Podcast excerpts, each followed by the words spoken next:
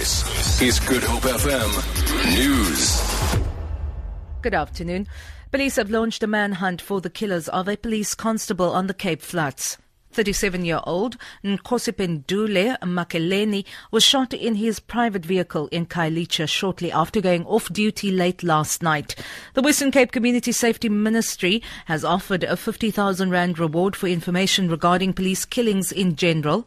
Ministry spokesperson Ewald Botha. The plaintiff stresses that the deliberate killing of a police officer is a deliberate attack on the police and the state and the safety of everyone around us.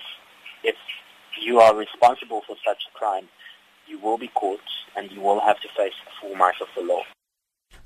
The NPA has withdrawn charges against 19 students and four workers from the University of Cape Town in the Wynberg Magistrates Court. They face charges of contravening a court interdict and an illegal gathering.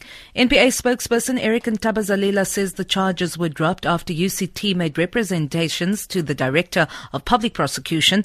UCT earlier indicated that the interdict issued on the 19th of this month was also lifted following a legal process.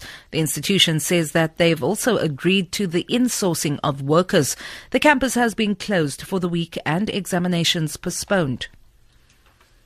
15 taxi drivers have appeared briefly in the George Magistrates Court in the Southern Cape in connection with widespread protests against the Go bus, the Go George rather bus service in August. Several buses were torched in the violence. Sipiwe Habasi reports.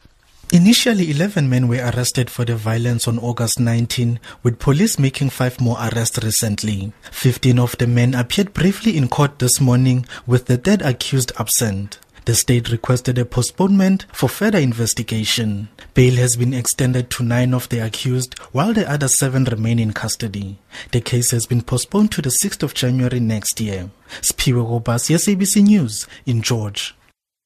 And finally, excitement is mounting among South African clubbers in anticipation of tomorrow's first announcement of dance music acts for next year's international ultra parties in Cape Town and Johannesburg.